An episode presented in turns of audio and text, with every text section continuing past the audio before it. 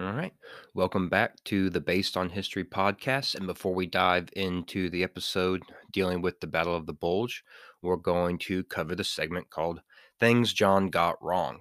And this is going to be the things I got wrong dealing with the movie Zulu. And the first thing that I got wrong is when I was describing the Martini Henry, I referenced it as a lever action rolling block, and that's partially wrong because the Martini Henry is not a rolling block. When I was trying to describe it, I was trying to think of other things I could use to describe it to Alexis, and I used the term rolling block, which is its own form of a lever action. And there are rifles called rolling block rifles, one of them being the famous Sharps rifle. But the Martini Henry is not a rolling block. It's just a lever action. And the rolling block has to do with how the chamber is manipulated when you pull that lever down. And the Martini Henry doesn't do that to qualify it. So just get that out of the way. The other thing that I got wrong is I had mentioned that I was going to talk about it. And then later on, as things progressed, I kind of forgot. We hit on it a couple times, but we never really, really tackled it. And that is the Zulu shields. The Zulus the shields were very important to them. They were issued to them as equipment and then taken back. They took very good care to store them so they wouldn't get destroyed by rodents and things of that nature. And the different shields and the different colors identified different regiments and the development of the army and how they used the spears and how they used the shields and, and the kind of culture around them was always kind of changing depending on who was king. But nevertheless, the shields were important throughout Zulu history, and it it identified the different impi regiments, and then you also saw it identified different types of soldiers. For example, great warriors or warriors who had distinguished themselves in battle or were older had white shields, and if they distinguished themselves, sometimes they would have a shield with a spot or two spots on it and then you had your young experience inexperienced excuse me soldiers and they would have black shields.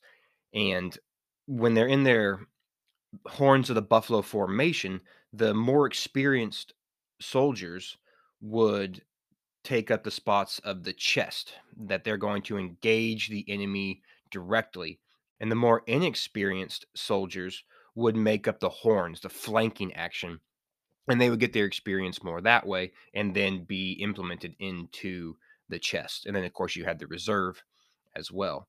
But i just wanted to hit on that because i thought it was really cool and we didn't really dive into it quite as much in the actual episode. So i'm sure there's more that i got wrong i'm sure there's more that i'm going to get wrong on this upcoming episode. Don't forget to uh, comment on one of the instagram posts and tell me what i got wrong and we'll cover it on the next one all right, without further ado, let's dive into the Battle of the Bulge. Before we get started on the episode, I just wanted to add on something that I didn't have at the time of recording the things John got wrong. And so we're adding a little extra on to things John got wrong, which is great. I always appreciate knowing and figuring out the things that I messed up on in the episode and the things I got wrong. And this has to do with some of the words and pronunciations of things in the Zulu and Zulu mini episode. So in the episode, I referred to them as the Hosa, and that word is spelled X H O S A. And I looked up how to pronounce it, and I tried pronouncing it the way I heard it, and I just I it was really hard for me to physically pronounce it the correct way, and so I just tried to do the best that I could, and of course I still got it wrong. I pronounced it Hosa, and it's really more pronounced Kosa. And even that is a English version of how you would actually say that word. The X in that language is kind of a clicking sound, and the English language, we don't have that sound. And so whenever I try and do it to get it right, it just sounds unnatural and even more wrong than just me pronouncing it the English way. So I just wanted to recognize the fact that that's the way that it would be said with that kind of clicking sound at the beginning. and then more of it sounding like Kosa. So I should have just said Kosa through the entire episode. And the same thing would have been true to the word, the tribe that I referred to as the Gika. They it's spelled N G Q I K A, and that N G at the beginning is another sound that in the English language we don't have. And I tried pronouncing it correctly and listening to pronunciations of it to get it right, and I just could not do it. It sounded even more. I just butchered it completely. So I just want to recognize the fact that those that I got one, I got those pronunciations wrong, and two, acknowledge the language in and of itself. And then the uh, the other another one of the words I got wrong, I said Lesotho, which would actually be Lesotho, and this one I knew, and I get it wrong all the time, so that's just on me. But I always say Parthiad, and it's really apartheid. So those are some more things that John got wrong in the Zulu episode. And I'm not going to sit here and apologize for getting them wrong. I did the best I could. I tried to pay respect to everybody involved in the episode, but I am going to acknowledge the things that I did get wrong and try and correct them as as best as possible. So, little extra things John got wrong uh, here, and now let's dive into the Battle of the Bulge. This episode is brought to you by Alexis Knight Photography. Alexis is an award winning lifestyle, brand, and wedding photographer based in the Cotswolds, England, specializing in headshots, family shoots, and event photography. Alexis has over 20 years' experience. You can find her work and contact her for all your photography needs at alexisknight.co.uk. That's Alexis, K N I G H T dot. We are also brought to you by Design Weaver Textiles. Based in the heart of the Cotswolds, Philippa Weaver of Design Weaver Textiles is a hand tufted rug designer and maker with a passion for British craftsmanship. With 20 years of experience designing carpet for high end hospitality, she is uniquely suited to bring a fully bespoke design and make service to you, taking care at each stage to provide a beautiful and truly unique work of art to your interior landscape. You can find her on Instagram at Design Weaver Tex. Again, that's at Design Weaver Tex.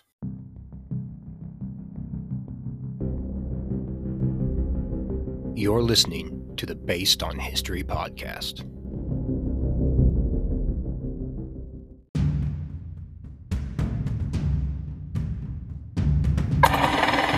All units, Irene. I say again, Irene. And we're gonna kick him in the ass. We're gonna kick the hell out of him all the time, and we're gonna go through him like crap through a goose. You tell him I'm coming, and hell's coming with me, you hear? Hell's coming with me! That they may take our lives, but they'll never take our freedom! Are you not entertained? Are you not entertained? Is this not why you are here?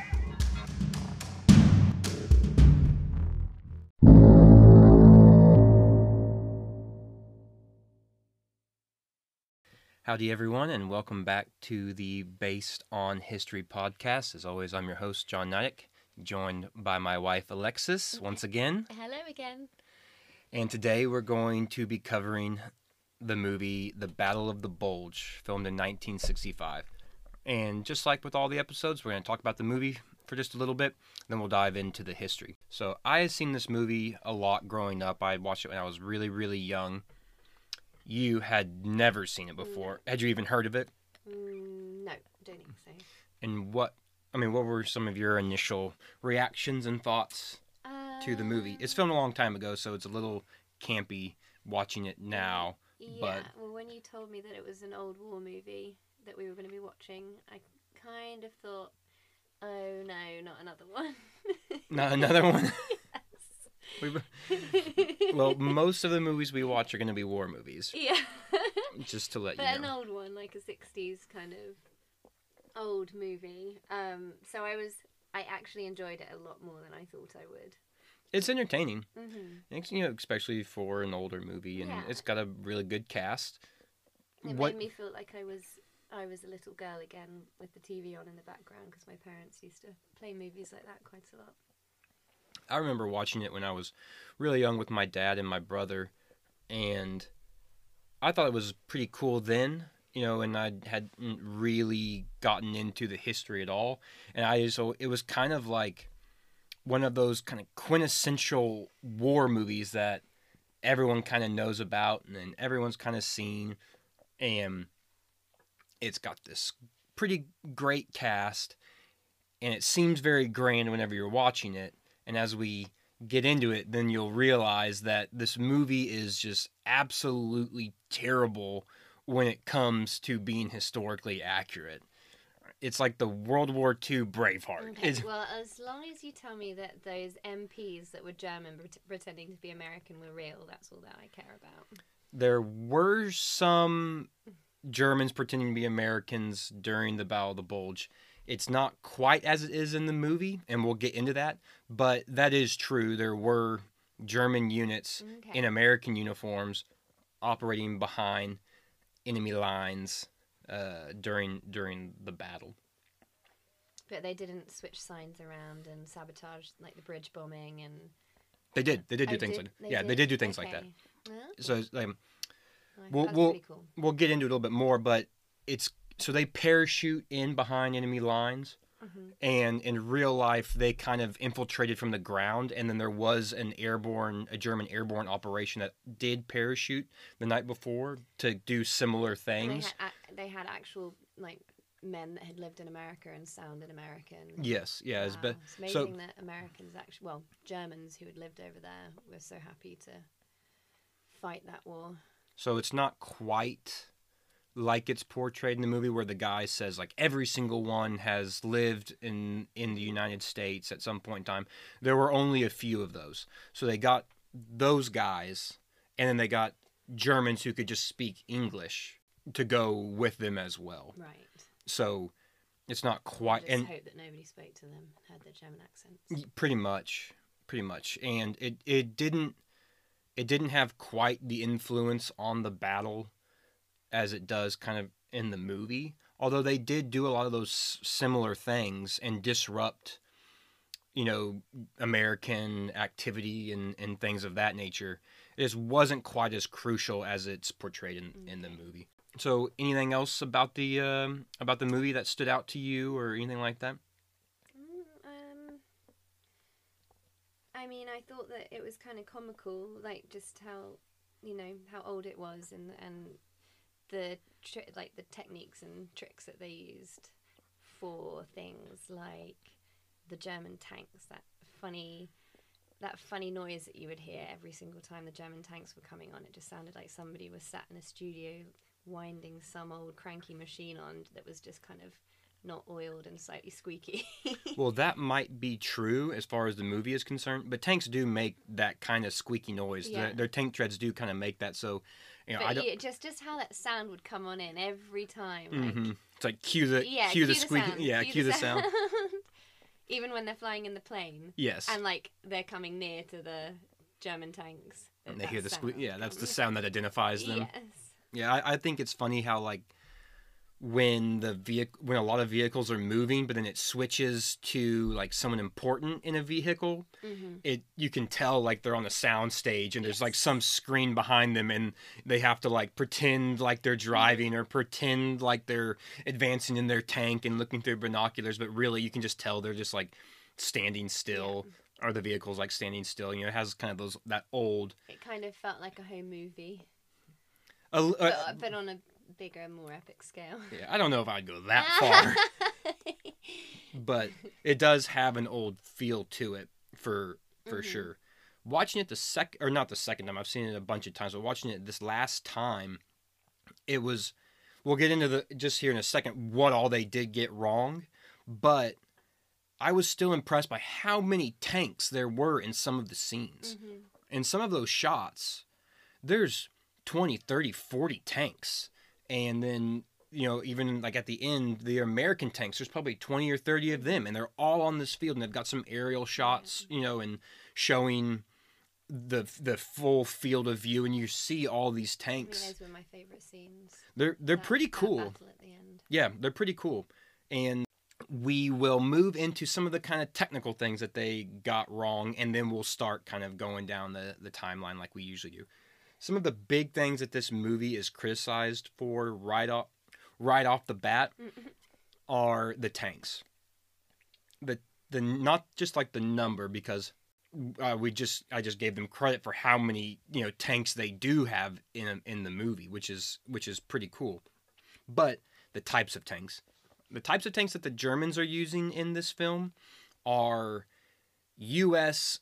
M47 Patton tanks, and they weren't made until after World War II. So they are just completely historically inaccurate. They wouldn't have been there. That's not what the the German Tiger well, it's really supposed to be the King Tiger. That's what they're trying to portray, which is the Tiger 2. So they mm-hmm. already had a Tiger, and then the Germans made a Tiger 2 tank later. So why did they use that one? Not the They- one. They did it for a couple of reasons. One, there aren't very many King Tigers left. You you couldn't find that many, even though this was made in the 60s, so only you know 20 some odd years Mhm. after uh, World War II had ended. There weren't very many German tanks surviving to portray that Mhm. many German tanks in a movie. And two, it, you got the idea of how big the German tanks were compared to the U.S. tanks, because the U the, the tanks they use for the U.S. troops in the movie are the U.S. Chaffee tank, which is a World War II tank, but they're using it to portray the Sherman tank, which is kind of like the main battle tank that mm-hmm. the that the U.S. Army used in World War II. And so what they've done is they've got this American Patton tank that they've done up. You know, they've they've colored it silver and they put the swastikas and they put Mhm. the iron crosses on it and everything like that to make it look like the German. And it's massive and it's huge. And they got these little little German Mhm. or American Chaffee tanks to look like American Shermans to portray the fact that the German armor is just so so much bigger. So it's something that they get hit on a lot for, but when you really look at it, the this movie company is not going to be able to scrounge out, you know, 50 King Tigers from World War ii they're just there weren't that many left. There's only like I may be wrong, but I think there's like two, maybe three preserved working King Tigers. And so they, they just weren't going to be able to do that. Yeah, But, um, I don't think it's really very important either. No, I mean when you look at you know, they could have done something to make them look more German. They could have put some some holes on them, like the top part to make it look a little bit more German. They're going to go through all that trouble.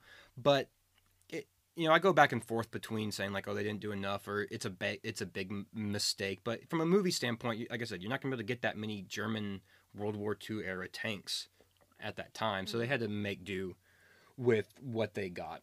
The other big thing that the movie is kind of pinged for is the fact that they filmed in Spain and not in Belgium. And I don't hold not filming in the exact location against a lot of movies because if you're filming a movie you know about somewhere where you can't go or it's it's not the same as it was during that time then you you have to find some place to replicate that, right? Like modern movies that want to tell a story about Afghanistan aren't going to Afghanistan to film the Mhm. movie. They're finding other places like Morocco or you know thing, things of that nature to portray that. But what they chose and how they chose the spots in Spain to portray the Ardennes of Belgium is kind of where people have the problem. The opening scene when the Germans start their advance and they're going through the trees and there's snow everywhere in my opinion, is actually pretty good. It that's a that would be a pretty good representation of of the area if they had just stuck kind of with that. Because the whole point of the Ardennes is this heavily dense woods in this Mhm. area of Belgium, and that's one of the reasons why the battle takes place there. And we'll we'll get to that here in a, in a second when we start talking about why they chose that location and and things of that nature. But then after that initial scene of the kind of Germans pushing the Americans back, it's all open ground. They're all in these like rolling hills. There's no snow. It's actually kind of warm looking. It, the movie jumps in and out of having snow mm-hmm. in places. It just you know it's it's badly done for like right. Yeah, and the the ending tank battle that's on this flat open plain so that the tanks can Mhm. you know drive around and stuff like that. It just wouldn't have been like that. It wouldn't have been like that at all. The other some of the other things that they're that they get wrong are that last tank battle does not happen. There is no massive open field tank battle during the, the Battle of the Bulge. There are some tank engagements, but not like that. And it was not the kind of end objective of the Americans to have this massive tank v tank battle to dry up the Germans' gas supplies. Okay. That was not part of the overall But- Allied But, plan. did that happen? Did, did did they run out of fuel and have that end that battle, or was it not like that at all? No. So fuel is a component, a major component of this battle, especially from the German side of the planning and objectives. Mm-hmm. But it wasn't like the Germans figured this out and then decided to fight them specifically to have the, the German tanks run out of gas on the battlefield and that would end that would end the the battle and the Germans would lose as soon as they ran out of You gas. the British figure it out, or the Americans figure it out? I mean, Did I say British? no, you said the Germans figured it out. Oh, sorry, yeah, the yeah, the Americans figure it out. But there is a component of fuel being extremely precious to the Germans in this in this battle for sure. But the Americans already knew that the Germans were running low on resources and running low on fuel and, and things of and things of that nature.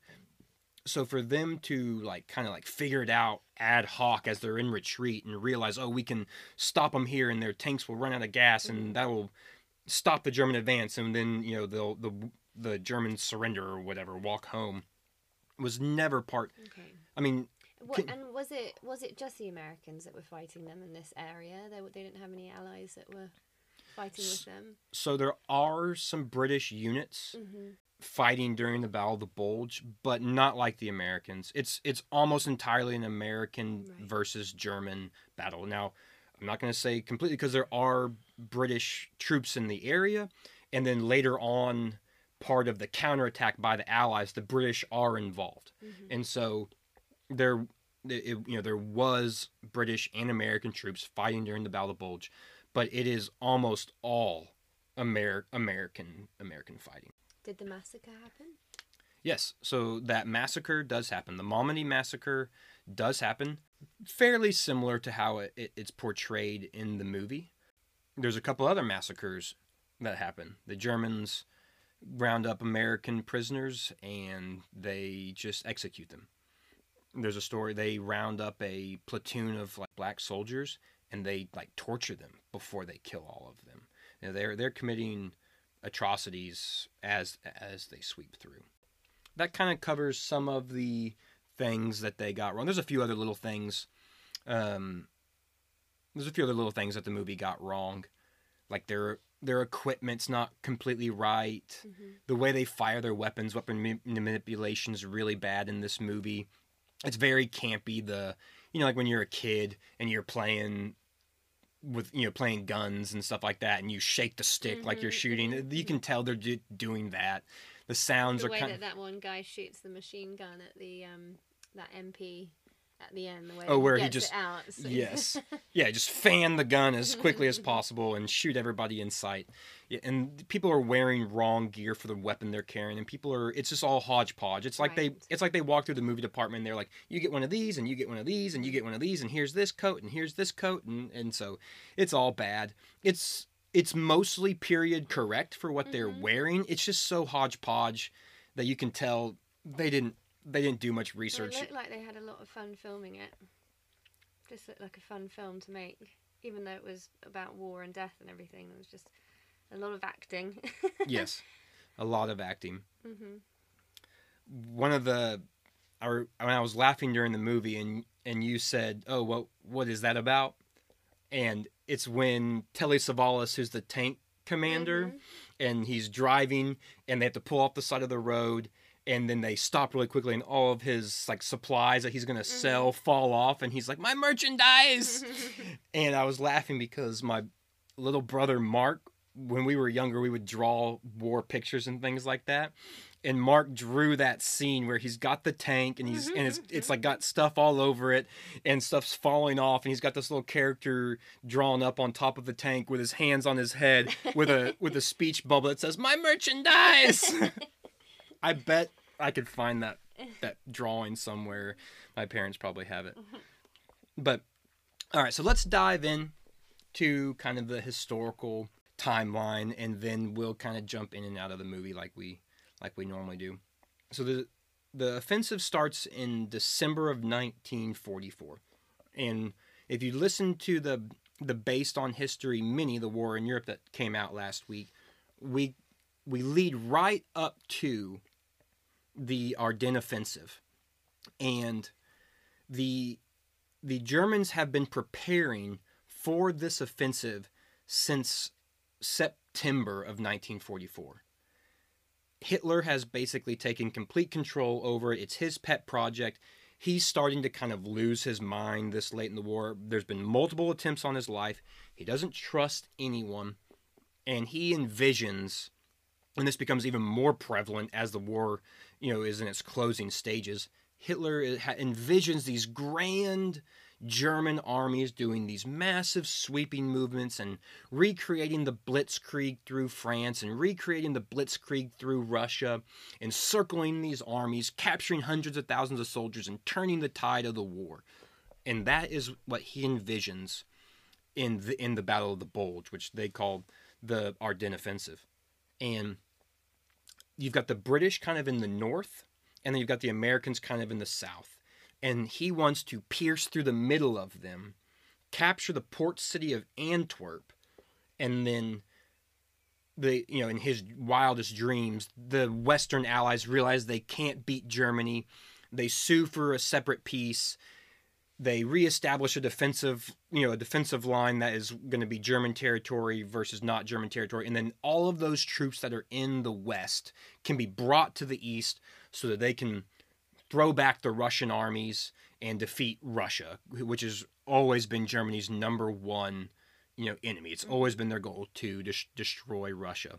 So to do this, he has to take units from the Eastern Front that are fighting the Russians over to the West. So he has to weaken his eastern defenses so that he can prepare for this right. for this offensive.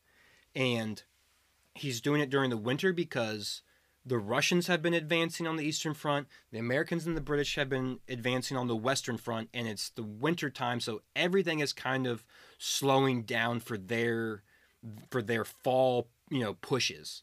And supplies are are being overreached on both sides. And so both the Russians and the British and the Americans are kind of holding firm.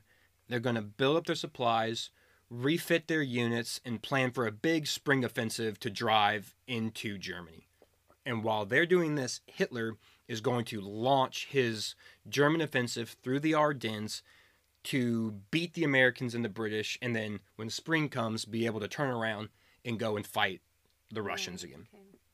So the Americans are getting close to Germany, and the German defensive line is called the Siegfried Line and the Americans have been trying to penetrate that defensive line for a few months, and they can't do it. And we talked about the fighting in the Hurtgen Forest and like mm-hmm. things like that right at the end. And, uh, and if they had penetrated that line earlier on, they would have found some of the staging areas for the Ardennes offensive. But the Germans held them, and they pushed they pushed the Americans back. The Americans and the British have this thing called the Ultra, which if you've seen the imitation game with Benedict Cumberbatch about them deciphering mm-hmm. the German codes, they've been listening to German codes through the whole war and helping them make strategic decisions. It's pretty incredible that the Germans have achieved essentially complete surprise with the Ardennes offensive, even with the Americans and, and the British reading all the ultra transcripts. They they do different things to um, camouflage their movements. They put out false reports about where things are going on. And come the 16th of December, the Americans and the British have no idea what the Germans are up to. There's a massive artillery bombardment from the Germans, and then the offensive uh, the offensive launches. There's three pronged attack. There's a northern, central, and southern attack, and the two the northern and the center are made up of armored divisions. They've got tanks. They've was got that central one Hessler's one, the spearhead? Is that what they were saying in the movie? right. So in the movie, Hessler the is not a real character to Oh. begin with. He's based That on a was man. Another question I had about the characters, how accurate all of them were. none of the characters in the movie are real. They're all fake Okay. characters, but they're all based on None of them. None of the American none of them. colonels or Nope. None of them are real characters. They've all they're all based on real people, but none of them are have the real names. None of them are portraying an mm-hmm. actual historical character. Robert Shaw, who plays Colonel Hessler in the movie, he's based on a German panzer commander named Joachim Peiper. He's with an SS division. In the movie, they don't actually say that that Hessler is SS, and in fact, they say that he's not SS, but his uniform has SS insignia on it. And so we'll talk about the German units. The northern the northern Panzer army is the is the spearhead. Mm-hmm. And they're they have the shortest drive to Antwerp. So they get the most tanks, they get the most new tanks, they get the most automatic weapons, they get the most supplies, they get the most fuel, and they're made up of almost entirely SS units, which are fanatically loyal to Hitler mm-hmm. and they've been fighting on the Eastern Front, committing war crimes all through the Eastern Front. He's brought them over to the Western Front now, and they're kind of the people that Hitler really, really trusts. Some of the commanders have been Nazi Party members with Hitler from the beginning of the of the Nazi Party, and then they were in the SS and, and things of that nature. The center group is made up of now there are still some SS divisions in the center group, but they're made mainly of the Wehrmacht or the Wehr, the German, the traditional German army, and then the southern, the southern prong of this attack is made up of kind of more infantry. Now they still have some armored units and things like that, but by no means do they have any divisions, and they're kind of the flank protection. They're going to make sure that no units can penetrate through them so that the two northern columns have a more or less unimpeded advance towards Antwerp. Okay. The 16th of December, when they launched the assault, they catch the Americans completely by surprise. And they gain a lot of ground. And there was nobody warning the Americans like there is in the movie. Like the colonel is in the movie saying, I think this is going to happen. Right. So in the movie, Henry Fonda's character, who's the mm-hmm. who's the man you're talking about, his character's name is Colonel Kiley. He's based off of a man named Benjamin Abbott Dickson, and he did his character did think that there was a offensive coming through the Ardennes, and no one believed him. So that part of his Okay. character is true. And the reason they didn't believe him is he was a military intelligence officer and he had gotten a couple things wrong in the past. He had thought some things were going to happen and then they didn't, and so kind of his military reputation had been mm-hmm. had been hurt. And so when he's telling everybody, "Hey, I I think that the Germans are going to advance to the Ardennes sometime in December," no one believes him. And then when it does happen, he he's not even there when it happens, but he does come back with his unit and begins to help in a military intelligence. okay. He's not quite like on the front lines like Henry Fonda's character is, like Seems to be everywhere. single-handedly finding mm-hmm. things and single-handedly discovering things. That doesn't happen. But he is his character is based on a real person that did think that there was going to be an offensive. No one believed him, and then it did happen. That's kind of the end of his Right. you know effect on the battle other than the fact that he was a military intelligence officer and during this battle he helped find information to assist with with the you know repulse of the mm-hmm. German offensive and things of that nature. The 16th of December the Americans think it's a limited a limited attack because they had done some probing attacks earlier in December and they thought this was just kind of like retaliation for the Americans kind of Right. okay, pushing- Not a big plan. they didn't think it was this massive, mm-hmm. massive plan. They thought the Germans were just kind of restabilizing the line, so to speak. By the 17th of December, they know it's full on. They're the Americans are in full retreat in some areas. You know, tens of thousands of, of Americans have been captured, and the Americans realize, hey, this is a full blown German offensive, and That's we've got to do something I don't about. think that the movie um, captures so well. They don't really capture the the number, like tens of thousands. I would never have guessed that from watching the movie. It seems like a much smaller scale. Yes. So the movie focuses mainly on Hessler's, you know, tank column Mhm. as the spearhead, and they talk about that in the movie. So if you kind of know how the military works, you can kind of understand that there's more going on around. Right. Okay. But the movie itself is focusing on this specific area. You know, when the Germans initially launched their attack through the woods, and there's like reports coming into the German headquarters in that kind of like big Mhm. bunker if you if you know a little bit about the history, you hear things of them like you know southern sector resistance light capturing this center Okay. sector. They they do do some things to say, hey, this is a much bigger scale attack than than what is just being Okay. shown on screen. And in the movie, there's that scene where the German on the motorcycle show up to the Americans in that little bombed out building, Mhm. and they're asking for their surrender that is in a completely different sector than what the the rest of the, the movie Okay. and we'll talk about that here in a little bit but by the 17th the americans realize it's a full german offensive and the americans are are in retreat the 18th and the 19th the americans start putting their reserves in very quickly. I don't think the germans thought that this would happen so quickly. Hitler's always overconfident in what his troops can and can't do. I think that the ability for the Americans to take some units that are in like rest and refit and in reserve and put them into action in like 24 hours essentially it, it surprised the Germans and I don't think that they were ready for it. Because you've got whole divisions being moved across France in 24 hours to plug some of these gaps to help stiffen resistance and things of that nature and a lot of it is the airborne units that had just got done fighting in Holland. They're resting and refitting, but they're still in France. And so they can be plugged into the battle line pretty quickly. And you've mm-hmm. got the 82nd Airborne that kind of goes up north to help stiffen the defense. And you've got the 101st Airborne going down south towards Bastogne to help stiffen resistance. And that happens very quickly. They're in the field by the like the evening of the 19th. So only a few days after the initial German assault, the Americans are already committing their reserve and they're already making plans to move units back up from different areas to counter the German attack.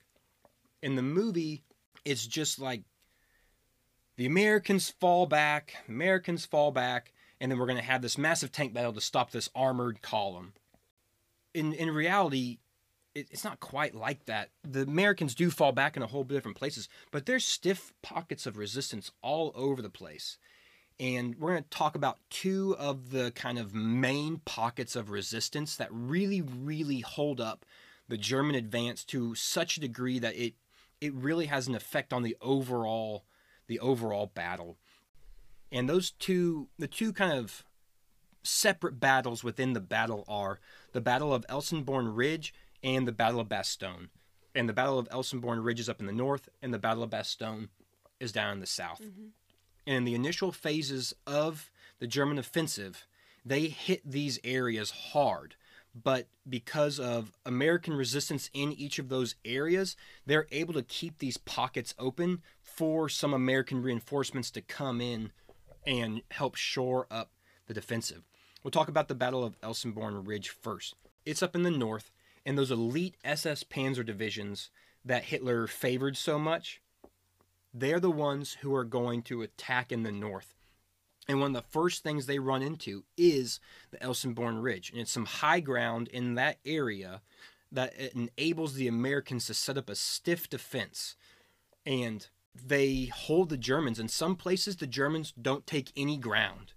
And so, what this does is because of the timetable that the Germans are on, they have to reroute. And so, these northern units have to head down south and then they start clogging up the roads and things of that nature and it really really hinders their ability to move quickly mm-hmm.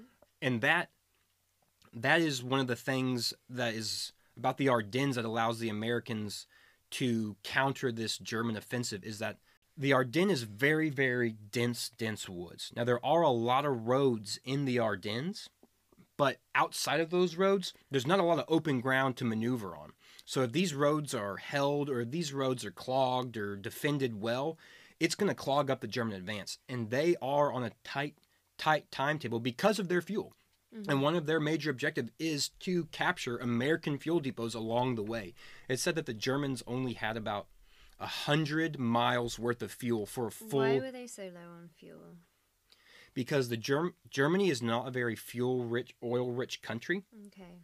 and their reserves they've been fighting since 1939, Right. Okay. and they captured they captured oil fields in Romania, they captured oil fields in Russia, parts of Russia, and by 1944, a lot of those areas had been recaptured by the Russians, and so the German fuel reserves are very very low. Okay. so in the movie they do portray you know the fuel as being a big big part of it and it is. It is. It's just not they make it seem like the fuel It depot doesn't end the battle. it doesn't end the battle right. And we'll get to more why that doesn't end the battle a little bit later when we get towards the ending stages of the battle of the bulge.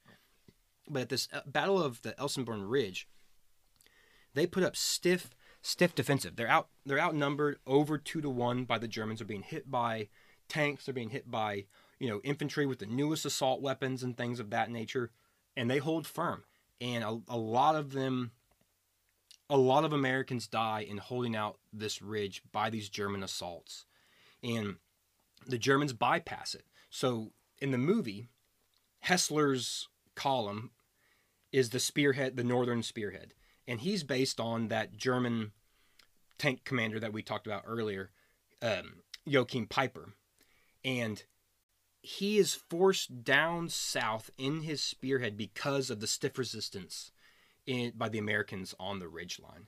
And the Germans leave some units there to take the ridge, open up those ro- roadways in that area. That way, the supplies and the rest of the units can can catch up with with his spearhead as they move on. There's there's like hand to hand fighting on the ridge. There's tanks that are getting into these little villages, and there's little pockets of resistance sometimes, like 18, 20 Americans are in these villages destroying tanks with bazookas and things like that.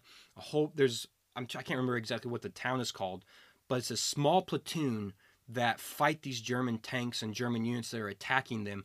They end up all being captured, but they delay the German advance long enough to where they can fortify the ridge more, bring up some artillery, American artillery, so they can counter the mm-hmm. German armor and things like that. And this the the Elsenborn Ridge holds all the way through. It holds all the way through the battle through the Battle of the Bulge. And the Germans don't make it very far and they redirect all all of their northern column south and they start clogging up these roads which in turns clogs up the central advance of you know and and uh, Okay. and, and they they're all messed up in these roads and it allows the Americans time and then they're eventually able to start pushing the Germans back. You don't really hear about the Battle of Elsenborn Ridge very much, especially being portrayed on in media. It's always the 101st Airborne at the Battle of the Bulge, which is what's portrayed like in Band of Brothers. You know, when they're fighting in the snow and in the woods Okay. Yeah. You always hear about the more famous 101st, and rightfully so. Rightfully so. I'm not trying to take anything away from it. It's not in this movie. It's just not in this movie, and it's not really in any movie. You don't really ever see it, and I think it just it just needs to be talked about more because these it's it's really these two divisions, the 99th and the Second Infantry divisions, are the ones that hold this area. And the 99th Infantry Division was untested in battle, or at the very least, very, very green in in battle, and they put up stiff, stiff resistance against the crack SS troops, some of the most famous SS units in the war. You got the, the second SS Panzer Division and I think the first SS Panzer Division, which is Das Reich and the Adolf Hitler. They're named, you know, after Germany and they're named after Hitler. It's kind of like their their unit name. Are there Yeah. many people that fought in World War II that are still alive in America? Well, very very few, especially. I mean, there are still some, but I, I couldn't give you a number. But yes, there are there are still some that are alive. So did the Germans ever make it to Antwerp? No, they don't get close. Okay. They don't get close. Antwerp, from the some of the German staging areas, is roughly a hundred miles. You know, more or less. Mm-hmm. Just you know, make it easy. Say a hundred miles, and the farthest the Germans penetrate is 60 miles, and that's just barely. That's just the farthest they get, and it's already starting to, to peter out. Mm-hmm. By the 20 and 21st of December, the German advance is already struggling. The, the Americans have already put reserves in. The Americans are already starting to move other troops around for counterattacks and things like that. And the it's And what did you say? It started on the 16th. it started on the 16th of December. So and by- five days later. there the some of the German high command who are in charge of this are already by the 20 and 21st of December telling Hitler like we need to stabilize this line or we need to pull back because it's not working. Mm. We're, we're running out of fuel. We're not capturing as much fuel as we thought. We're losing too many units. The resistance is stiffer than we thought, and we're going to waste all of these men that we need to, to defend either the Siegfried line in the west or to fight the Russians in the east. And if we keep pushing up, they're going to get cut off and surrounded, and we're going to lose all of them, which is, of course, eventually what happens. But by by the 20, 21st of December, it's already not going very good for the Germans. We we'll talk about the the Battle of Bastogne now, the other kind of stiff resistance in the south. The Bastogne's a key roadway in southern Belgium, and the Germans need it for their tanks and armored and all their other vehicles to use it. It's got like seven roads leading in and seven roads leading out, and they they need it because the rest of it's all heavily forested. There's some units that are already there. They fight some heavy action around Noville to delay the Germans to allow the 101st and some other supporting units to get there and start putting up their defenses. The 101st arrives there at the night of the 19th. By the late in the 20th, they're completely surrounded in Bastogne. So the Battle of Elsenborn Ridge, they're bypassed, but they're not completely surrounded, so some supplies can still get in. Mm-hmm. In Bastogne, they're completely cut off. And like it is portrayed in the movie, how the weather was all foggy and that it grounded Allied airplanes. Mm-hmm. That that's true. It, that really happened. That's one of the reasons why the Germans launched the offensive in the during this time in the first place. And so Allied supplies can't get to the 101st Airborne and the other units that are there. They're low on supplies anyways. The winter is one of the worst winters they've had in that area in a very long time. So men are suffering from trench foot, things of that nature. They don't have warm clothing. They barely have enough ammunition, and they're being hit by these German armored units, and then completely cut off and surrounded from any reinforcements or supplies. How long are they cut off for? About a week. Okay. So that's an. I mean, a week being Over besieged the same time. over. What do you mean? In December 20. Yes, so they're they're week. they're completely surrounded. The fighting has been happening in this area from the start of the German attack, but they're completely surrounded by the 20 21st of December. Right. And then the armored units in that area kind of press on, just like you know Hessler in the movie is going to bypass some of these areas and mm-hmm. everything like that, and they leave some German units there to to take Bastogne on their own. And what this does is it actually allows the Americans their defense to actually hold out better than if the Germans had just attacked it normally and taken the time to fully take the, the city. So the Germans the German units that are left still outnumber the Americans two to one in the area, but they don't have the armor and support units that they would if they were doing a traditional attack on this city. Mm-hmm. So they can't attack. They're not able to do mass coordinated attacks. So it allows the American units there, the 101st Airborne and some of the other units, to mass their defense when the German attacks come, and they repel attack after attack after attack after attack. And then on Christmas, there's a massive, massive German assault on the defensive lines around Bastogne, and they penetrate the lines. They break through the American defensive. They're on their way to Bastogne, but the other American units in the area realize what's going on, and they come in, they cut off this breakthrough, and they're able to pick apart the German armor and and units that break through this line.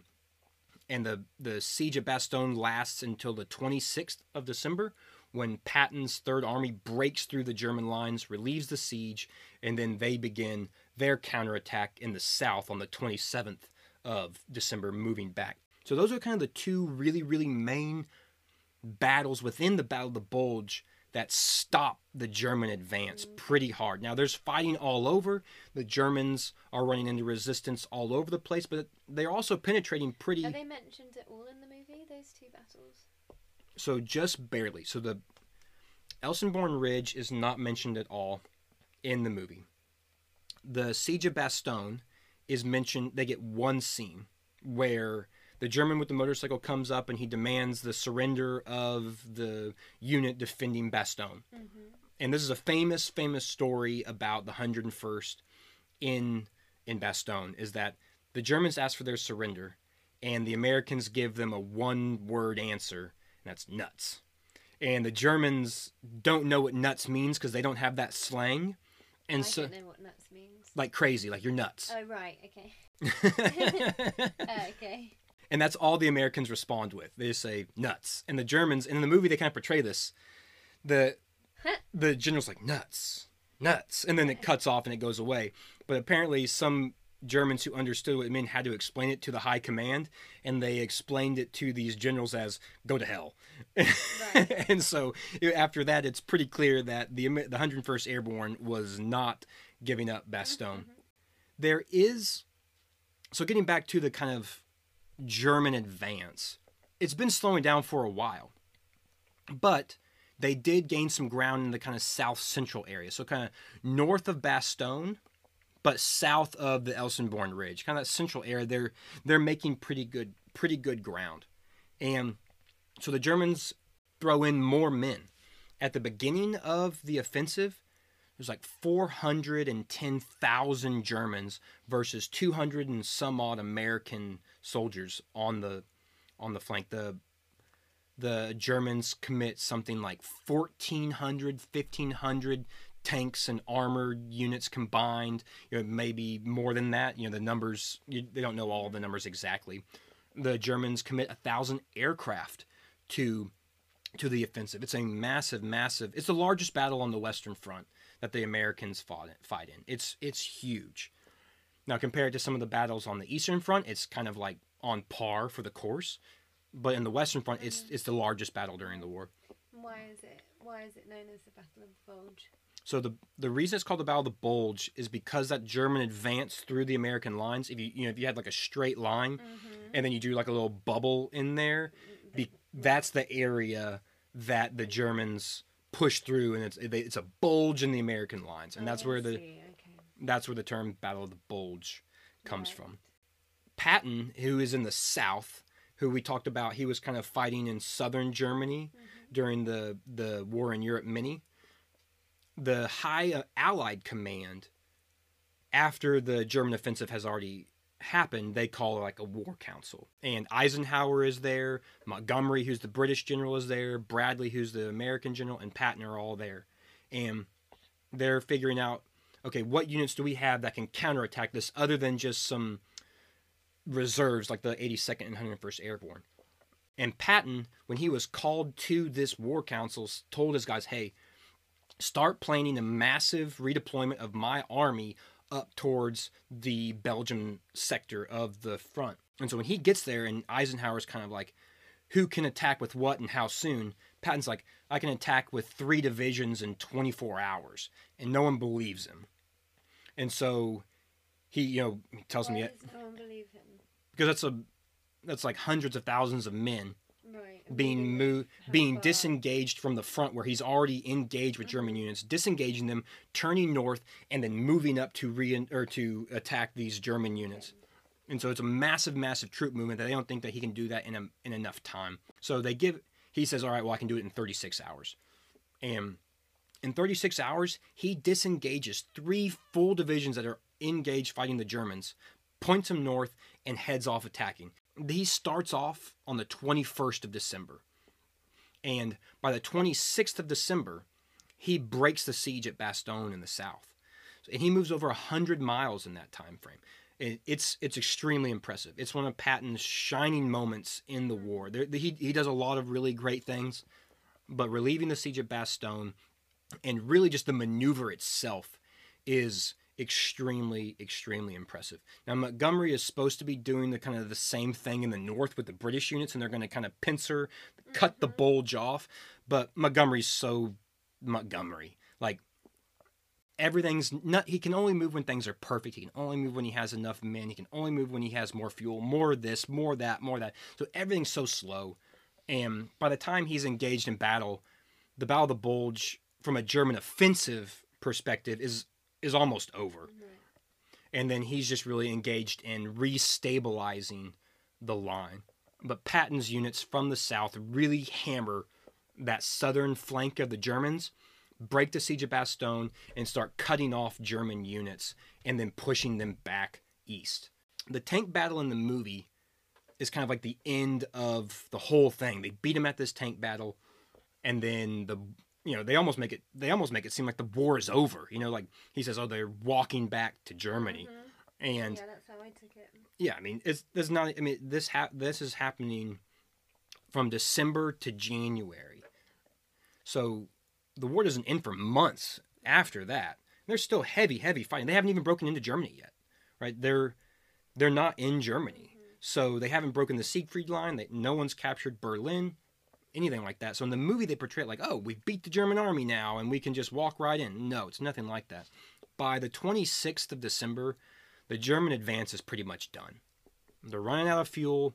The weather is cleared, so Allied air power is back up in the skies. Mm-hmm. And the movie doesn't even touch. The only plane you see in the entire movie is a scout plane. Mm-hmm. And as soon as the weather clears, which is ha- happens around Christmas Day, is when the weather starts to kind of clear. The 101st starts getting reinforced airdrops with you know supplies, medical supplies, and ammunition.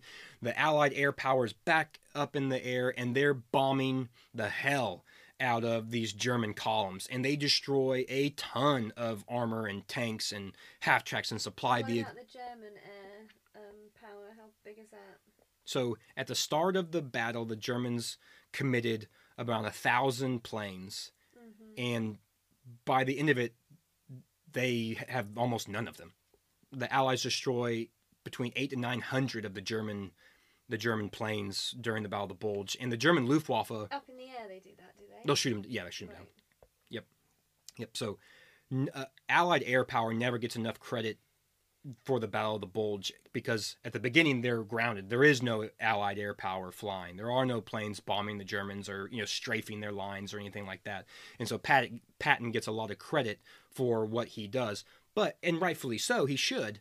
But no one really even talks about once the sky is clear, they just destroy the German columns, mm-hmm. and they're already cl- and they're all clogged up because of the fighting at Bastogne, the fighting at Elsenborn Ridge. So they're all kind of in these narrow lanes trying to push, keep pushing, keep pushing, keep mm-hmm. pushing, and so there's just like this long line that the American you know airplanes take advantage of and just bomb them. Even after the Germans commit more troops, they commit like fifty thousand more troops into the battle. They're all just destroyed from the air, tons and tons and tons of them. And by the 26th, 27th of December, the German offensive is stopped. It's done. And so now it's just rear guard actions of Who's who's allied with the Germans, and is there anyone fighting with them in these areas? So I was looking at the units, and I can't remember all of them, but in the Battle of the Bulge, it's I, I'll just say it's almost all German units. They're, the Right. Germans do have allies.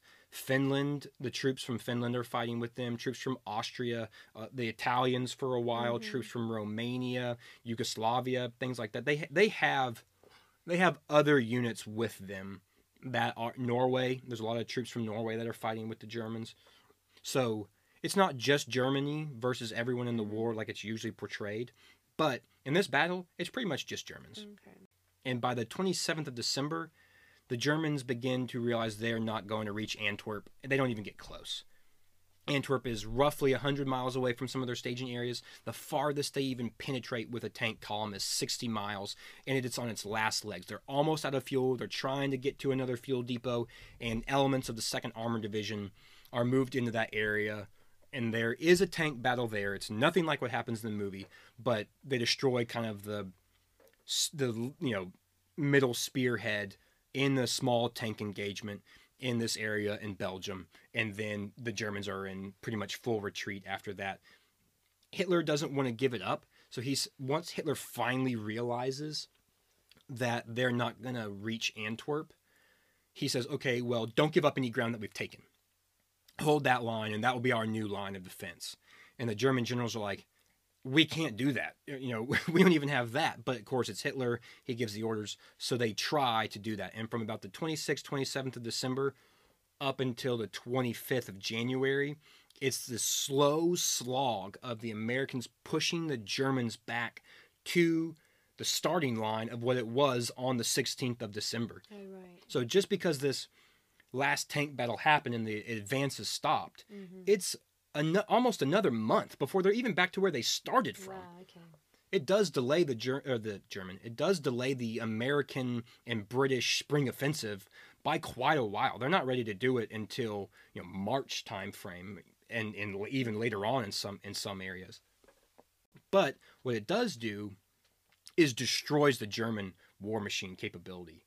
All of these units in the West have are got got just wiped out, especially the armor. Now a lot of the soldiers make their way back to the Siegfried line for the defense. Mm-hmm. You know, in that in the movie, there, the guy says, and they're walking back to Germany.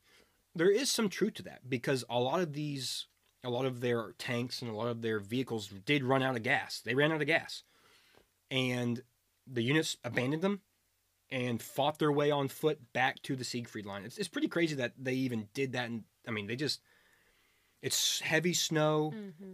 They they're running low on ammunition. They're running low on food. They just lost all of their vehicles from Allied air bombing or just running out of fuel and just stopping and, and abandoning them. And they fight their way back to the Siegfried line. So that just from a military standpoint is kind of kind of impressive. But by the 25th, the the line is is restabilized, and that's kind of that's kind of the end of the Battle of the Bulge. Right. The way that the movie um, ends it with them all walking back to Germany, and that one guy who didn't want to be with Hessler anymore and thought he was Conrad. crazy, yeah, threw down his weapon. and It just kind of made it feel like he was kind of representing the German army that were leaving, and that they were all done with it and wanted to stop fighting Yes. a hopeless war. Yes. And there are Germans who are realizing that for sure. The actor who portrays him, Mm-hmm. I can't remember his name, but he fought in the German army during World War II. He fought the Russians on the Eastern Okay. Front and was wounded. So he, you know, as far as him being an actor who can portray the defeat and the mindset of the German Mhm. regular soldier at that time, late 1944 into 1945, when they're all kind of beginning to realize, like, we are not going to win this war. And it's going to be bad for us. I think he represents that just as a kind of, Mhm. you know, overall view. He's his character's not a real character, but he's kind of representing that mindset of the German army. So yeah, that kind of brings us full circles. Is there anything in the movie that we didn't cover that you were kind of thinking about or wanted to, wanted to talk about or had questions about? Is there anything? I mean, I always ask this question, but is there anything that's surprising about the movie that you kind of thought like you know I, like i said i always ask it but like oh i kind of thought that that would have been more or at the very least kind of real or i kind of thought that this would have been true or, or anything like that Mm, no, because my World War II knowledge isn't great. hmm Uh, I didn't. I, I learned about it in school, and I, you know, it's pretty basic. so when you were watching the movie you just kind of assumed that they had gotten things more or less Yeah, More or less, right? Now, in the movie's defense, they do get some things right. They the the overall feel of the German army smashing the Americans and the Americans having to reform and then push them back. Mhm. They they kind of capture that spirit, but as a historical film, it's just so so bad. Mhm. You know, they Did you know when you watched it? Did you know how inaccurate it was when you were first watching it as you a mean when I, no, I had no idea. No, I, okay. yeah, I, I just assumed that that's more or less how it happened. And when you look back on it now, especially that last tank battle, it makes no sense whatsoever. I mean, can you imagine? Can you imagine a, Ger- a, a German general, an a, American general saying, "We're going to sacrifice y'all's lives just so that the Germans run out of fuel"? Mm-hmm. Like, go out there and fight them until their tanks run out of gas. We don't know when that's going to be, and just hoping that. I mean, that, what a terrible strategy. That wouldn't work. It, I don't know. I thought it was a pretty good strategy. and you know the German, the the the general, excuse me, is just sitting in his headquarters with his you know crossed arms on the back of a chair, going, "They've got to run out of gas. Keep attacking." And it's like, oh wow, you're just gonna slaughter all your American lives just hoping that the Germans run out of gas on on the battlefield? That's ridiculous. It, it, it's. I mean, the more I think about, it, the more stupid it is. Mm. That's frustrating to me because that's the bit that I guess I wanted to be real the most. I mean, there, there is obviously an element of the Germans running out, but it wasn't like the Americans were like, oh, we just got to hold them until they run out of gas. Mm-hmm. Although Patton did say, we should open up our lines and let even more Germans come in. Let them penetrate as far as they possibly can. And then we're going to pincer attack this bulge and just cut off So many. Of so many Germans. But Mhm. from the high command standpoint, that's not a gamble that they Right, wanted to take. yeah. So Patton did kind of say something like that. He's like, "Hey, let them all run out of gas. Just let them go. Let them let Mm-hmm. hundreds and hundreds of thousands of Germans penetrate our lines, and then I'll get my re- army ready in the south, get the British ready in the north. We'll just cut them all yeah, off." if that went wrong, that would be really, really bad. Yeah, exactly. So they, they for multiple Mhm. reasons they couldn't do that. But the yeah, I mean, there's no German gen or I keep on saying German general. There's no general who is just going to sacrifice men on the open field Mm-hmm. like that specifically to make them run out of gas. They don't know how long. You know, what if that tank battle only lasted a couple hours? They would have been back. They would have lost all their tanks, all these men dead, and the Germans would have been gone and captured the fuel depot. Mm-hmm. You know, it it just doesn't it just doesn't make any sense whatsoever. The yeah, and it's it's bad. It's the more I think about, it, the more frustrating it is as a movie. All the little things they get wrong to all the big things they get wrong. You know, the, at the end of the movie, they say they try and capture the essence of the battle, and I don't even know if they do that. It's just not a it's not a very good movie. It's there's it's always, it has a special place in my heart because from a young child watching it and enjoying it, and it is it is an enjoyable movie yeah, I enjoyed it. but from a historical perspective, I just look at it and I, and I just say, why? I like, why couldn't you make it more dramatic, but also tell some of the real things that actually happened? If Mhm, you're gonna, especially considering it was only twenty years later.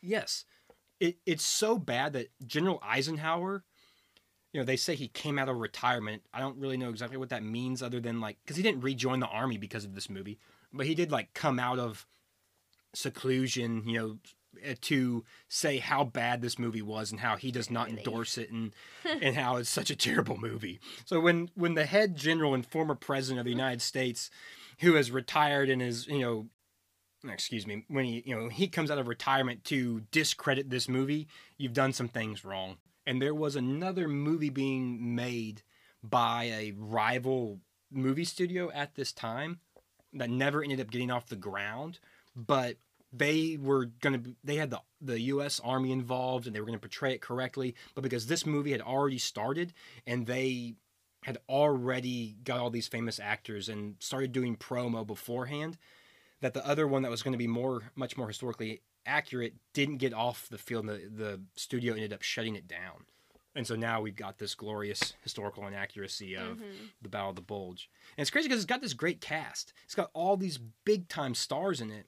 Some of them fought in world war ii some of these actors fought in world war ii and then here they come and they're just doing this terrible representation of the one of the most famous battles mm-hmm. it's in bizarre. World War II, especially from an American perspective. It's kind of frustrating. So on a historical scale, it fails absolutely miserably. And they also, you know, from a timetable, movies always do this. They shrink things down, you know, from a from a how long it takes. In the movie, it may be only like a week long total, you know, from start to finish. In reality, it's you know a month, month and a half. Right. So that kind of covers everything that we kind of wanted to. And so I hope you enjoyed that episode of Based on History. Thanks again for listening. Don't forget to follow us on Instagram. We're on YouTube now. If, if you just want to listen and look at a cool picture of something of the uh, ep- the topic that we're talking about, we're up to 60 followers on Instagram. So once again, slow and steady moving up the following thanks to everybody who has supported us. Thanks to everybody who's listening. Don't forget to follow us on Spotify. Follow us on Apple Podcasts. It really, it really helps us out a lot trying to grow the grow the numbers. And um, I get to pick the next movie. And Alexis gets to pick the next movie, so stand stand by for that announcement. also, don't forget if there's something that I got wrong or I forgot to talk about that you were hoping I would, let me know on Instagram or if you know me, just shoot me a text and it will be covered on things John got wrong for the next episode. So, once again, thanks for listening and we'll see y'all again. Adios.